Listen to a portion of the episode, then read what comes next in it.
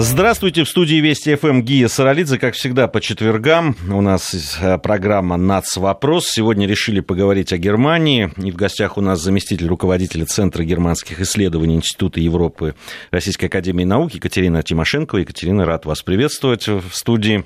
Добрый вечер. Вот говоря о Германии, ну, у нас там тема звучит как национальные и расовые вопросы и проблемы в Германии. Ну, о расовых проблемах и о проблемах беженцев много говорится. Мы с вами, наверное, тоже об этом поговорим поговорим, но я хотел бы не с этого начать. А, Все-таки Германия страна, которая а, ну, собственно, да, консолидировалась и образовалась, ну, можно сказать, в XIX веке, да, не так давно. А, состояла она из, из разных княжеств, там, небольших государств и так далее.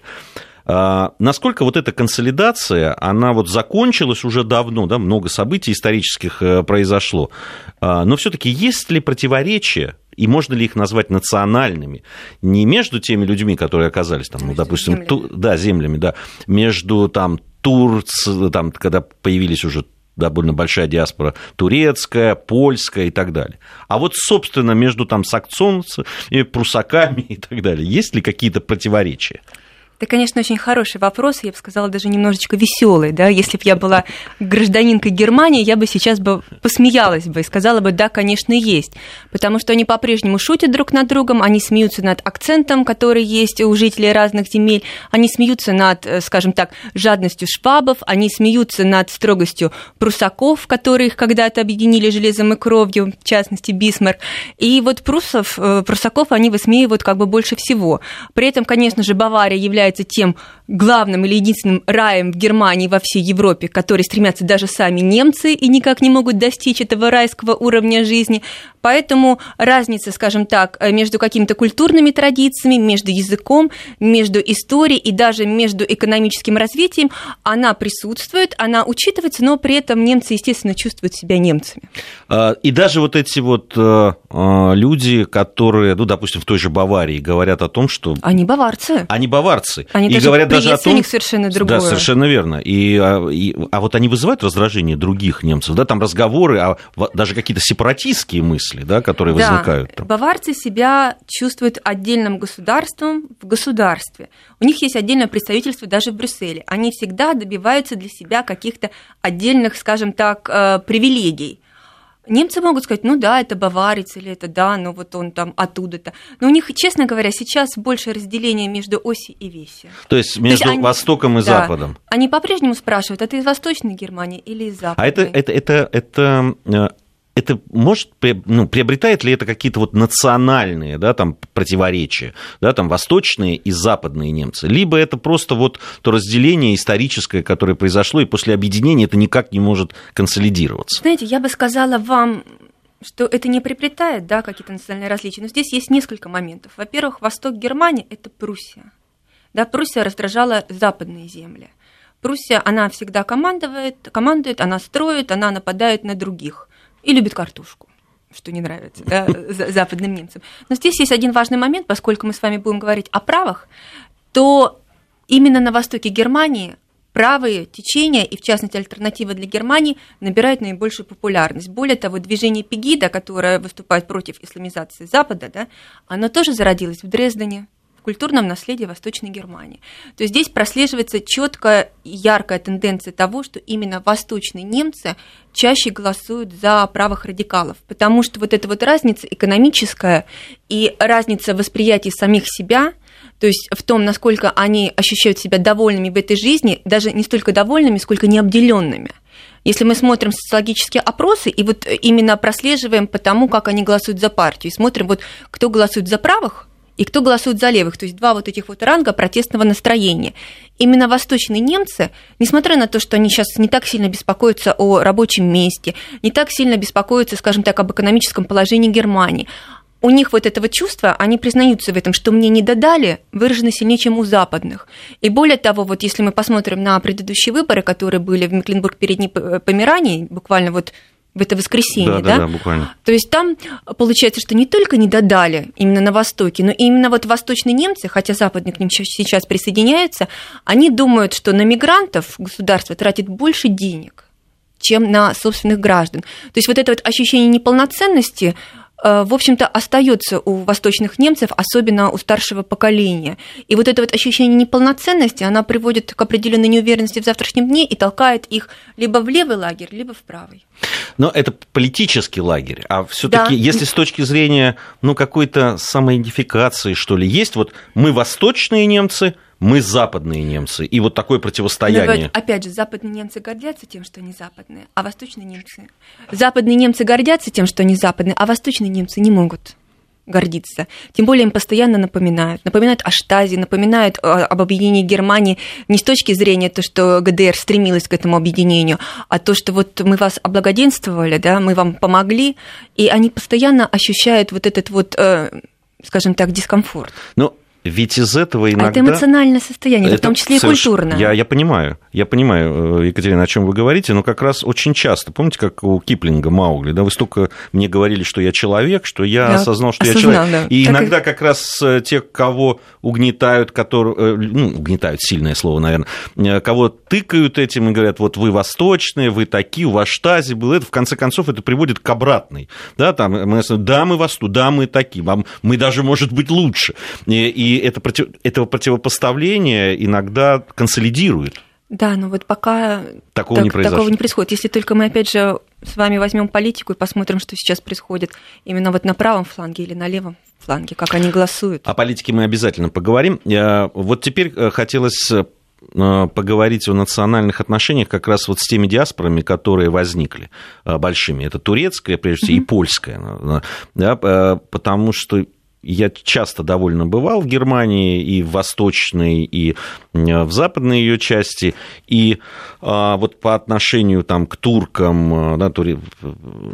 Э, этническим туркам и к полякам в разных частях, в общем, слышал разные мнения по этому поводу. И определенный дискомфорт, наверное, и поляки, и турки должны испытывать от того, что я слышал иногда. Вот насколько это проблема в Германии, тем более, ну, все-таки эта страна э, в, по понятным причинам очень аккуратная, когда дело касается национальных вопросов. Насколько это серьезные проблемы были? Давайте до того, как началась вот эта вот история с беженцами.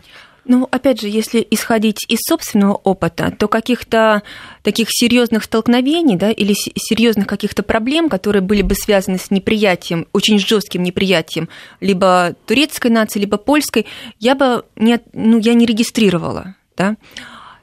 Хотя некое внутреннее напряжение, некое вот отношение к тому, что вот эти кварталы, например, это турецкие кварталы, или, например, они приехали и они торгуют, э, скажем так, на рынках, мы не будем ходить в те магазины, где э, покупают турки, даже вот, э, в принципе, у них получается некое распределение среди магазинов, например, в Берлине, те, которые находятся в турецком районе, немцы раньше не посещали, хотя сейчас обратная тенденция, потому что там цены ниже, и немцы едут в этот турецкий квартал, чтобы купить там одежду в том же магазине, но не в своей То западной, скажем, там равно зоне. Финансовый а, вопрос он выправляет да. иногда. То есть, в принципе, раньше, опять же, когда я общалась э, со своими знакомыми, я задавала, мне тоже было очень интересно вот проследить вот этот вот момент, как они относятся к туркам, всегда очень политкорректно отвечали, что как бы это наши граждане. Но, опять же, когда да, иногда ты, ты слышал, ты видел, вот, например, эм, в парке летом, э, значит, турецкие семьи устраивали пикники, да, немцам это не нравилось.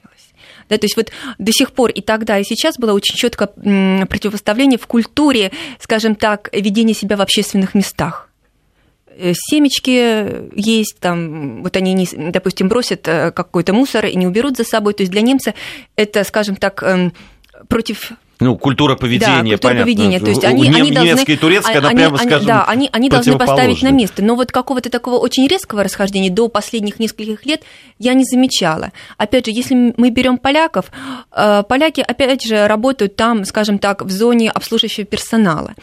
И к полякам там у них э, другое отношение, потому что вот эта вот система примирения германо-польского, она после Второй мировой войны, после окончания Второй мировой войны, она разрабатывалась. И особенно стала вот в 70-е годы, когда Вилли Брандт стал проводить свою восточную политику. Существуют фонды специальные, есть специальная программа приграничного сотрудничества, и поэтому вот с поляками, как бы они к ним не относились, как бы они с ними не спорили, как бы они на них не смотрели там сверху вниз, есть некая дистанция, она чувствуется, вот такого отстранения, но есть четкое осознание того, что это соседи, с которыми необходимо сотрудничать, с которыми необходимо договариваться. С турками такого нет. Ну, то есть то, что сработало с поляками, не сработало с э, турецкой диаспорой. И знаете, я бы сказала так. Для немцев с поляками вот эти вот э, фонды примирения и вот структуры, которые они выстраивали наподобие с французами, сработали. Хотя не так уж там много э, поляков, скажем так. И не так много немцев я вижу в Варшаве или в польских городах, которые бы туда бы вообще хотели поехать учиться. А вот для поляков вот эти вот структуры примирения не так срабатывает, как для немцев. Там все равно вот это вот ощущение того, что немцы могут сверху вниз на них смотреть, и тем более договориться с русскими, оно до сих пор присутствует. Поэтому вот все-таки есть асимметрия да. в этих вопросах. А для меня вот таким ну, первым признаком, причем это было достаточно давно, наверное, ну, не знаю, лет 10 назад, а, признаком того, что вот эта турецкая а, диаспора, которая довольно многочисленная в Германии, не интегрируется, а, такой показательный момент был, проходил матч футбольный. Проходил он, не помню уже город, то ли Бавария это было, может быть, там Франкфурт на Майне, не помню, честно говоря. Но э, факт в том, что играли сборная Турции и сборная Германии, и 80% стадиона э, это были этнические турки, которые в основном, понятно, ну, там мало кто приехал из Турции в Германию болеть за свою сборную, э, но которые пришли с флагами Турции. И это, это стало для, ну, судя по комментариям потом прессы, то, что писала немецкая пресса, для них стало просто шоком. А, я так понимаю, что мало что изменилось, потому что, да, мы, э, да, мы видели, что происходило на улицах э, немецких городов после попытки военного переворота в Турции. Да, мы опять увидели турков с турецкими флагами. Ну, знаете, наверное, со стороны всегда виднее. То есть вы приезжаете, вы видите, что турки не интегрируются. Я приезжаю, я вижу, что они не особо интегрируются. А вот э, Ангела Меркель, например, только в этом году стала замечать, что когда Эрдоган приезжает, он приезжал и раньше, агитировал. С одной стороны, он в Турции говорит э, своим гражданам, пожалуйста, интегрируйтесь в Германию. А когда приезжает на эти собрания, э, прямо призывает к противоположным вещам. И в этом году она запретила ему выступать перед турецкой общиной. То есть, наконец-таки, изменилось то, что истеблишмент наконец-таки это зафиксировал, и стал предпринимать какие-то действия, по крайней мере, не допускать, скажем так, вот того же самого Эрдогана ну, для того, чтобы он мне воодушевлял ка- своих граждан. Мне кажется, что они замечали это и раньше, и не, для этого не надо корректность. Было. Ну, заметьте, да. они заключают соглашение с Турцией, а потом ему не пускают после этого. Ну, там, да, там много событий всех да. было, которые, да, наверное... То есть они зреют, зреют, зреют, зреют, а потом вот но здесь вот вы, ключевое слово, вот это та самая пресловутая политкорректность. Мне кажется, что все видели, что происходит, но из политкорректности об этом э, просто не говорили. Я помню, там был, кстати, по прошествию какого-то времени был еще один там полуфинальный, по-моему, матч чемпионата не Европы, когда опять встречались Германия и Турция, и очень ответственный матч был. И тогда немецкие политики потратили очень много времени, средств там, эфирного времени э, для того, чтобы э, чтобы вот это противостояние и та энергетика, да, не всегда положительная, которая в футбольном болении присутствует, не выплеснулась на э, улицы городов, э, да, просто прямых столкновений, чтобы не было немецких болельщиков и турецких, потому что понятно, что многие смотрели это э, там в барах, смотрели на улице и так далее, и очень много, и вывешивали немец, немецкие и турецкие флажки вместе. Ну, в общем, сделали все, чтобы таких, а, чтобы таких столкновений не произошло. То есть и тогда понимали о том, что это очень взрывоопасно. Ну вот сейчас, если уж мы это приводим как в качестве примера футбол, у ну, них это есть, моя специализация. Да, ну, не, не моя, но я вот как э, эксперт по политике наблюдала. Есть у них эм, в национальной сборной один футболист, который вот турок по происхождению. Да, да, конечно. И как раз вот буквально недавно был случай, когда он не пел немецкий гимн. Команда выиграла, у кого не помню, не, не слежу за этим, но вот в прессе четко появилось, э, скажем так, ругательство в сторону этого футболиста, дескать, мог бы выучить немецкий гимн. А он не спел его. Все пели, он стоял, молчал. Ну, не я Думаю, я думаю, что он знает. Видимо, какие-то да? другие причины. Но не пел. Вы знаете, э, если продолжать, ну, это понятно, что это просто примеры таких для, для Германии тоже. Э, футбол – это очень показательная вещь, ведь было а, такая, э, очень много таких случаев, когда этнические турки, которые родились и выросли в Германии и, собственно, играли там в немецких клубах, они предпочли играть в сборной Турции. Ну, там разные причины были. Могли в немецкую не попасть, потому что ну, уровень, может быть, не такой сильный был. Но, в принципе, это были такие хорошие игроки, которые предпочли э, играть за сборную Турции. Э, я вот к чему все это... Э, то есть, этой интеграции не произошло. И до сих пор не произошло.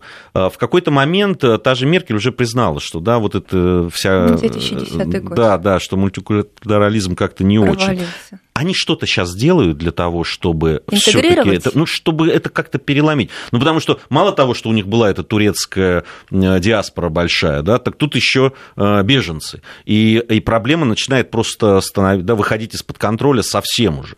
Ну, знаете, несколько тенденций, причем делятся они во времени. То есть, с одной стороны, да, Меркель заявляет, что мультикульти или мультикультурная политика провалилась, 2010 год. Но турки – это избиратели. И, например, раньше у них существовало правило, что по достижении совершеннолетия 21 год они должны были выбирать либо турецкое гражданство, либо немецкое.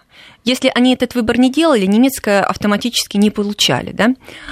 И поскольку это все-таки избиратели, то партии стали лоббировать закон о введении двойного гражданства, как-то вот, чтобы, чтобы упростить эту систему. И, в принципе, большая коалиция пошла на введение двойного гражданства – с рядом оговорок, надо учиться в школе, надо жить там 7 лет в Германии, но, тем не менее, они процедуру упростили. А потом вот этот миграционный кризис. Миграционный кризис и, скажем так, э, не самые простые отношения с Турцией. Плюс миграционный кризис с собой несет самое главное, это страх. Страх не, не просто перед э, мигрантами, а страх перед исламской культурой. Потому что сейчас слово «я боюсь ислама» звучит все чаще. И опять же, социологические опросы говорят о том, что население не просто боится, а именно вот так вот и строится фраза «страх перед исламом», то есть полное противоставление вот этих двух религий. Они даже в некоторые практически больше 30%, от 30 до 40 по последним вот этим вот эм, опросам общественного мнения, против того, чтобы принимали мигрантов-мусульман. То есть вот этот религиозный оттенок, он набирает все больше, и больше и больше силы. И это очень такой вот опасный аспект становится, и он сейчас, естественно, находит отражение и в отношениях с теми, которые там. То есть, Екатерина, они раньше э, турецкую диаспору как э, людей, которые в основном исповедуют ислам, не воспринимали? То есть они понимали, что есть диаспора турецкая с другими да, культурным кодом, что называется. И их, в общем, переварить никак не получается и интегрировать. Но это, в общем, такая была локальная Опять проблема. кто? Население или, или элита? Ну, а, где-то население, где... Хорошо, давайте как элита и как население. Потому что вот эта вот политкорректность, которая сдерживала Но население... Но она же и населению тоже присуща, ему-то она привили ему. Она присуща, да, взрыв, вот э, книга Цила Сарацина «Германия самоликвидируется», где он четко, ну, конечно, наверное, не стоит повторять некоторые тезисы здесь, но он четко говорил про гены, он четко доказывал вот эту вот э, систему, то, что вот они не, не то, что они не интегрируются, а то, что, скажем так, не стоит э, с, ни, с ними интегрироваться, что немки должны сами рожать детей для того, чтобы нация была здоровой. То есть здесь получается, что зажато было очень сильно население, и элиты не понимали, до какой степени они вот этой политкорректностью зажали население. Очень большие ножницы появились. И, в общем-то, по большому счету, границы вот этой зажатости и того, как пружина выстрелит, они до сих пор непонятны. Они непонятны экспертам, они непонятны элитам. И вот выявить вот эти вот потенциальные страхи, которые существуют в населении, с помощью соцопросов, как бы хитро они эти вопросы не ставили, очень сложно. Поэтому сказать, до какой степени у них гнездится вот это вот, скажем так, неприятие, да, или приятие очень сложно. Но даже вот те официальные данные, которые сейчас публикуются, это вот до 50%, которые говорят против ислама, да, они уже говорят о многом, потому что не все немцы так открыто будут выражать свои мысли и свои чувства. Поэтому вот сказать четко, насколько вот эти вот э, противоречия у них сильны, очень сложно. А, да. Но ну, они есть, они могут взорваться. Вот, вот об этом тоже интересно было бы поговорить, но э, все-таки, да, там мы уже упомянули о том, что все-таки это Германия, и был опыт, э, да, там 30-х, 40-х годов, и была прививка, о которой всегда говорят, да, против вот национализма, такого правых каких-то взглядов и так далее. И действительно, сколько раз бы я не был в Германии, конечно, любые разговоры там, какой-то национальной исключительности бдительность, или как просто достаточно было только произнести это словосочетание, у людей просто страх в глазах был, они не хотели об этом говорить, и, и, и всячески, ну, там литература немецкая, да, там 50-х, 60-х, 70-х, да и сейчас, это вечное такое покаяние, и в людях, в общем, это воспитывали, и, наверное, сразу это отринуть никто не сможет, а вот так вот заявить, что да, мы боимся ислама, или выступать против, это действительно... Э, ну, маршируют кажется, же, тысячи маршировали под Пегидой. В Восточной Германии. Восточной Германии. В Восточной Германии, видимо, у них не такие комплексы, согласитесь, по, по, по отношению ко всему, как у, у Германии. Или это все таки вот э, э, какие-то национальные черты, которые присущи именно этим землям?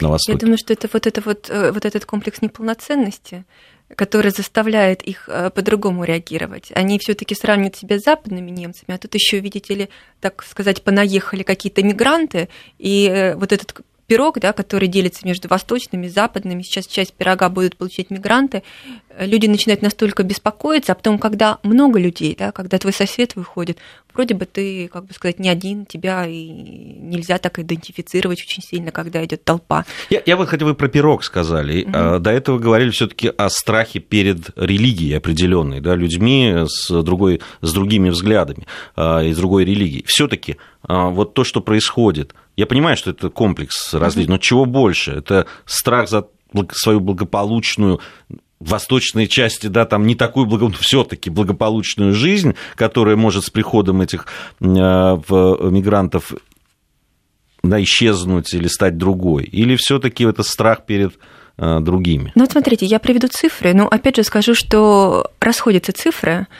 Э, вопрос задавался по поводу социальных выплат и претензий мигрантов на социальные выплаты. Где-то 46% э, сказали, что да, значит, мигрантам будут давать больше, чем нам. А когда вопрос ставился по поводу ислама, в одних, э, скажем так, исследованиях цифра 50, там 50 и какие-то десятые, а, например, вот э, Мекленбург Передней Померании, это Восточная Германия, 62% отвечают. Это которые говорят о том, что боятся? Именно ислама. Угу. То есть, смотрите, 46 где-то процентов все таки это близко к 50 на экономику указывают, а где-то вот между 50 и 62 ну, все-таки, да, социологические опросы, как бы труд, труд, трудно их к одному знаменателю привести, указывают на ислам. Вот решайте сами, что больше. Ну, по цифрам больше получается, что боятся. Да, ну и видите, и социальные выплаты тоже. В принципе, это ГДР, это же, скажем так, они привыкли к определенным социальным гарантиям. И если бы не было ГДР, не было бы социального государства ФРГ, то есть для Германии социальное государство – это один из основных признаков государства, в котором они живут и хотят жить дальше. И посягать на этот кусок пирога не стоит никому.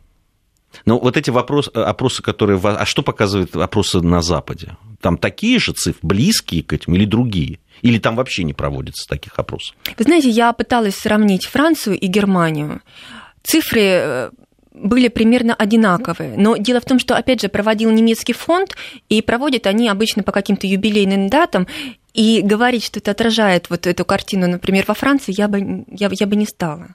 То есть во Франции, э, я думаю, что экономический показатель, скорее всего, еще сильнее. Судя по тому, что они чуть что сразу начинают сжечь машины, качестве протеста, значит, наверное, экономический показатель должен быть выражен ну, как-то посильнее. Там машины в основном начинают сжечь. Сразу же, тех... после 10 вечера.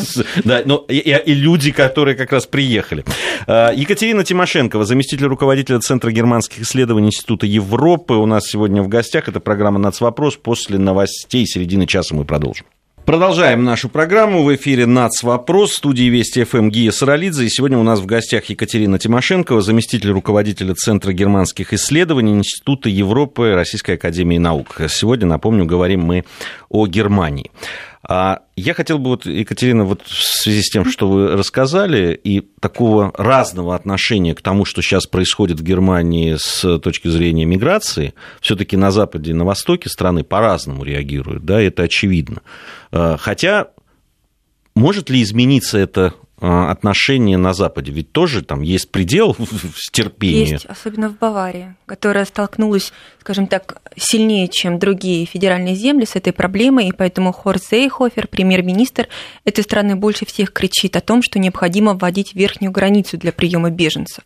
И он является главным оппонентом Меркель. То есть долгое время эксперты и политики думали, что он это делает для того, чтобы сохранить, скажем так, протестный потенциал у себя в Баварии вокруг ХСС, а, но по сути он помимо того, что вот э, отстаивает, скажем так, определенные позиции, еще и ведет определенную внутриполитическую игру против э, лично канцлерин, да, и не только вот той политики «добро пожаловать», которую она провозгласила в августе того года, но и, скажем так, э, в Германии часть политических элит, причем значительная часть политических элит выступают за смену курса и, соответственно, за смену руководителя, который вот этот курс, так сказать, начал. Да. Ну, Меркель же в свое время сказала, и сейчас ей это пеняют. Она пеняют. сказала, мы справимся. Она вот так а вот что ей нужно было еще сказать, когда ну, она уже а... пустила сто, столько что? беженцев, мы, мы не справимся? Мы, мы ошиблись. а она, она как канцлер не может себе такого позволить. Она сейчас говорит, мы справимся. Она говорила это коммунам. Она говорила это в каком ключе? Мы справимся, мы вам поможем. Более того, бунт или федерация выделяет определенные деньги на помощь коммунам. Раньше они должны были сами справляться. То есть там федеративное устройство земли и города должны были из своего бюджета беженцев обустраивать. Естественно, Хорст Зейхофер прислал ей автобус с беженцами в Берлин. Пожалуйста, обустраивайте, госпожа канцлер, за ваш счет э, мигрантов. Она стала предпринимать определенные шаги по ужесточению миграционного законодательства. Да, это, это видно. А да. все-таки какие-то шаги предпринимает, да. и наш корреспондент в Германии об этом рассказывает, что при том, что она говорит, мы справимся, но... По-прежнему справится. Да, по-прежнему, да, собирается справляться, но ведь там и целая цепь событий, да, и Кёльнская новогодняя ночь, и там нападение, и вообще, да, да вот эти все неприятные моменты, которые случались, они, в общем, стали шоком для многих, да, при, при том, что я замечу, что, а, да, в Кёльн это северная Рейн-Вестфалия, и за, абсолютно западные, да, и э, очень толерантные. Я там бывал, и там действительно и тогда уже было много и, и выходцев из Турции, и других мигрантов, кстати, из бывшего Советского Союза но это, это все меняет, э, да, то, как реагирует на это обыватель немецкий. Но видите, тут есть еще один важный момент. Они очень долго замалчивали преступления со стороны мигрантов, в частности, по отношению к немецким девушкам. И я, например, вот э, летом прошлого года удивилась. Э, в Ютубе проводила акцию «Католическая церковь». Здесь вот еще какой момент. Э, скажем так, политики отмалчиваются, а церковь берет на себя определенную роль и по тому, как она принимает мигрантов, и по разъяснительной работе с населением. Но в данном случае, я думаю, этот случай был не единичным. Произошло нападение на несколько немецких школьниц лет 13-14. Они в шорт шортах, в коротких юбках летом просто вот гуляли. Что сделали школьные учителя? Они собрали родителей и попросили не жаловаться на них и на вот этих вот, скажем так, эм, совершивших преступления и не поднимать э, этот вопрос в прессе. А девочкам, школьницам, да, одеваться скромнее. И вот после этого католическая церковь как раз выступала с инициативой, она собирала подписи в интернете, в частности в Ютубе, чтобы пожаловаться правительству на то, что нельзя на это закрывать глаза. Глаза были закрыты, вплоть до событий в Кёльне. Просто когда происходят уже массовые такие столкновения, замолчать их невозможно, хотя они несколько дней пытались это сделать. То есть официальной реакции на эти события в течение нескольких дней не было. Получилось, что будь то, скажем так, э, чисто женский просчет Ангелы Меркель, э, поскольку все-таки она женщина, ее не зря сравнивали после вот этого заявления «добро пожаловать» с матерью Терезой. Заметьте, пресса же сначала восхищалась тем, что она открыла двери и пустила беженцев, да? А теперь возникает момент, э, ну, естественно, ее ругают. Почему она сказала? Сказала как женщина, Сказала это из гуманных соображений, вряд ли из экономических, как она потом пыталась это обосновать. Но в любом случае, какими бы принципами она не руководствовалась, получалось, что ни она, ни политики мужчины не смогли а, догадаться о том, что произойдет столкновение культур. Сейчас они говорят об особенности, скажем так, криминального характера а, определенных преступлений. То есть до этого немцы не сталкивались с тем, что преступления могут совершаться в массовом порядке. Сейчас полиция, э, во-первых, полицию расширяют, а, во-вторых, она пытается как-то вот адаптироваться к вот этим вот новым элементам. Более того, опять же, вот произошли столкновения в Кёльне, и не только в Кёльне. Они произошли, они, ну, грубо выражаясь, э, сейчас не закончились, но, в принципе, таких столкновений нет. А у населения остается страх – И, и вот если, опять же, мы берем опросы социологических, соци, ну, вот, социологического мнения, получается, что где-то 59% населения говорит о том, что они с притоком мигрантов боятся усиление вот этого э, криминала. Но, опять же, вот в Мекленбург передней Померании, когда проходили выборы, их спрашивали, чего вы боитесь? Они говорили, мигрантов, боимся, что вот э, криминальность повысится. А на самом деле их спрашивали, на сколько процентов криминальность повысилась? Называли совершенно запредельные цифры. На 0,2.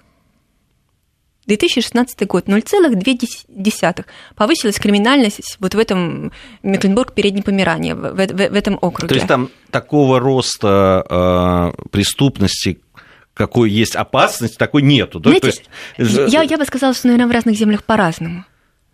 Но вот если мы берем вот этот вот округ, да, Мекленбург, Переднее Померание, там самое маленькое процентное соотношение мигрантов, 3,7.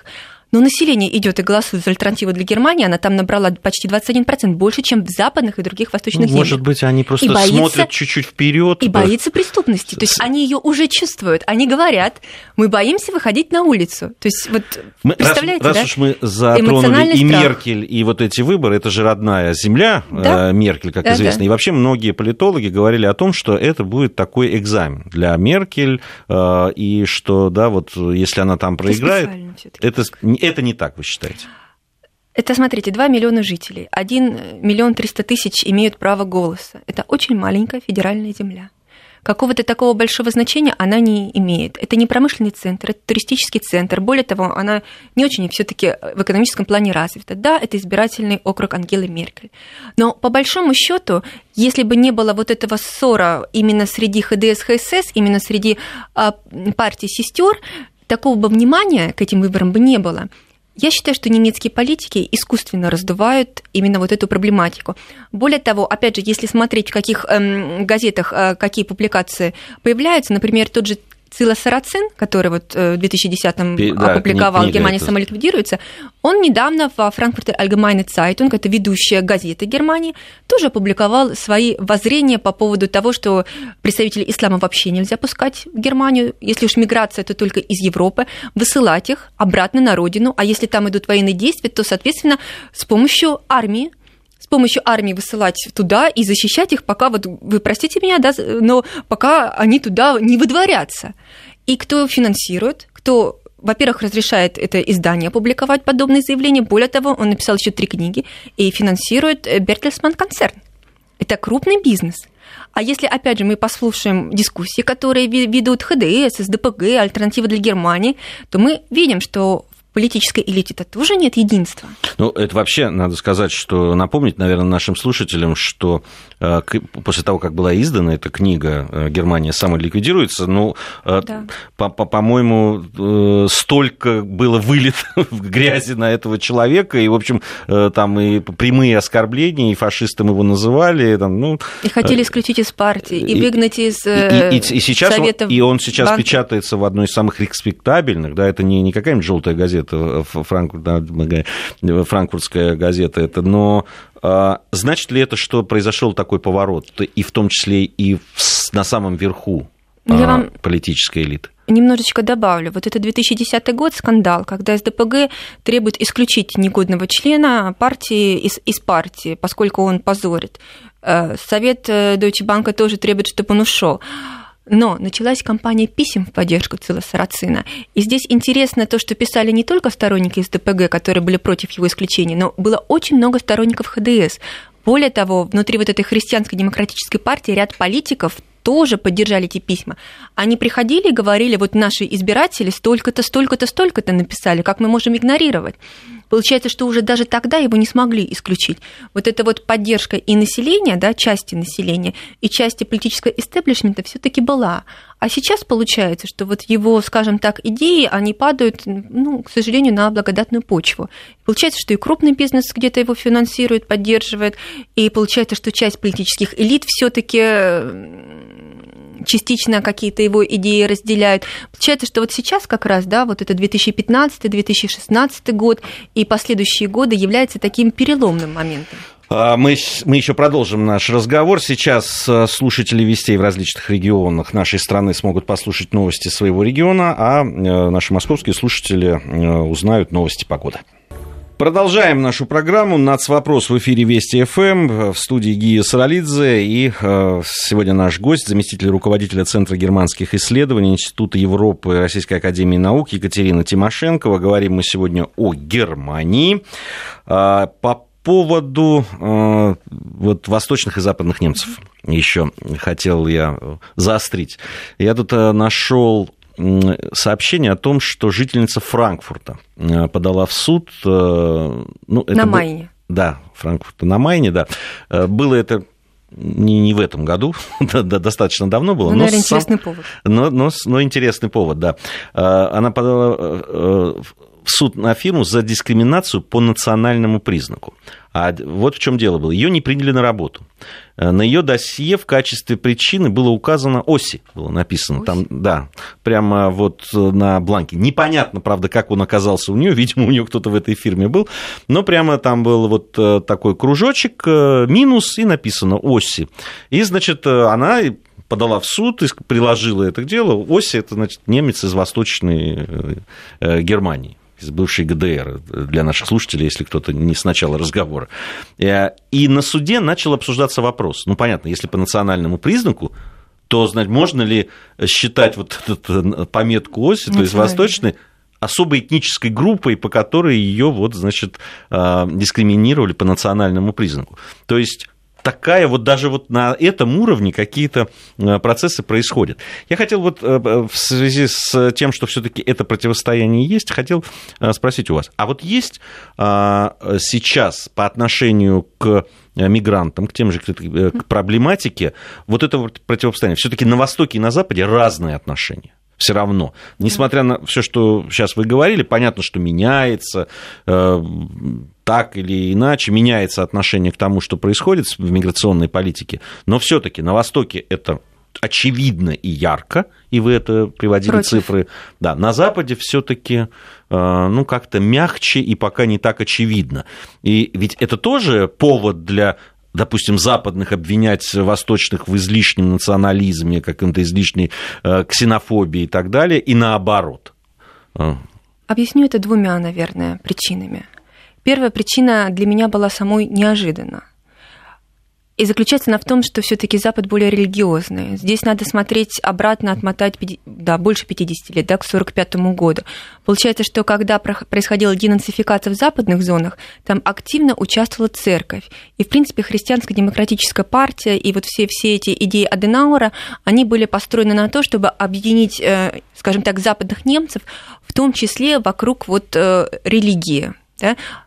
Патриотизма определенного и религия. И вот тот факт, что они, скажем так, э, более религиозные, а сейчас по факту они чаще ходят в церковь, чем восточные да, немцы все-таки. Получается, что церковь работает лучше.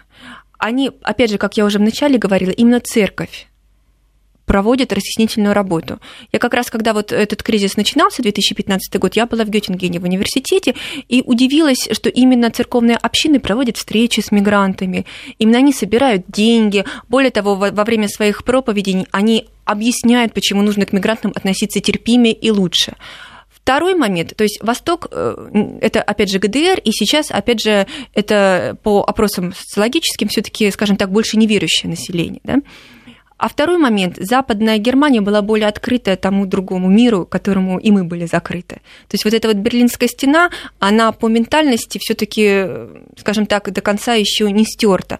Получается, что восточные немцы, несмотря на то, что сейчас там живут и западные, они как-то по менталитету, скажем так, не так открыты как западные, они более замкнуты в себе. Они не так привыкли, наверное, к общению с другими культурами, с представителями, э, ну вот, скажем так, э, другой культуры. Вот это вот, наверное, две причины главные, которые бы я бы выделила и которые, скажем так, вот э, отмечается... Это несмотря на то, что в Восточной Германии все-таки был же принципы пролетарского интернационализма. Да, да, абсолютно верно. И я, знаете, я была долгое время уверена в том, что денацификация в восточных землях была, скажем так, более эффективной, чем в западных. Я могу даже вот цифрами доказать, э, э, те же чиновники, которые в западных землях остались, э, они были при нацистах, и они и после этого остались. То есть если смотреть вот эту денацификацию, как она проходила, сравнить в восточных и западных зонах, то Восток денацифицировался гораздо интенсивнее, если можно так выразиться. Но опять же, вот этот момент религии, он у нас недооценивается вот, не в экспертном сообществе, не в принципе так вот в России. А тем не менее, он в Германии играет но это удивительно, роль. потому что... Для ну, меня это тоже было очень удивительно. Удивительно, потому что э, мне казалось, что ну, это чисто визуально было, так, когда, потому что я не видел много людей в церкви, в, церкви, в, да? в тех же западных, да. да? Да, да. И, и вдруг вот такое влияние и такое. Оно, я и не такое... могу сказать, что оно огромное, но опять же, если смотреть почему, вопрос э, действительно очень волнующий то получается, я, опять же, вот вам честно скажу, сначала я не верила вот этому ответу, несмотря на то, что он периодически звучал у экспертов. То есть я сама, когда приезжала, смотрела, как же этот, э, это функционирует. Да, например, студенты не часто ходят в церковь. Но, однако, им интересно узнать, почему мигранты приехали в Германию. А организуют встречи именно вот церковь. То есть она берет вот на себя эту инициативу. То есть это более... даже не какие-то фонды государственные фонды, а именно есть, церковь? Нет, есть фонды, которые занимаются, да, вот, скажем, скажем так, беженцами. Но э, церковь активнее в западных зонах, независимо от того, посещаема она или нет, но она более активна. Более того, если мы немножечко отодвинемся, скажем так, от обывательской стороны и посмотрим на политику в развивающихся странах, то финансовая часть или финансовое бремя, которое несет церковь, католическая, протестантская, более того, они между собой спорят, кто вносит больший вклад, она невероятно значительна. А, Еще один вопрос, заканчивается наше время, не так много остается его, но этот вопрос мы задаем на нашей программе, когда говорим о о мигрантах, э, но он самый болезненный, наверное. Хотя многие отвечают, на этот вопрос по-разному. В основном говорят, что такое невозможно. Хочу у вас спросить, Екатерина, а, а все-таки возможно ли при повторении вот, э, да, таких ну, шокирующих да, событий, как в Кёльне э, или в других местах, ну, особенно, когда кёльнские события такие резонансные были, прямые столкновения да, между правыми, допустим, э, с мигрантами? Да, когда, это, есть. когда будет выливаться, ну, действительно, в серьезное столкновение, там, с, которое может привести к массовым беспорядкам. Я думаю, что да.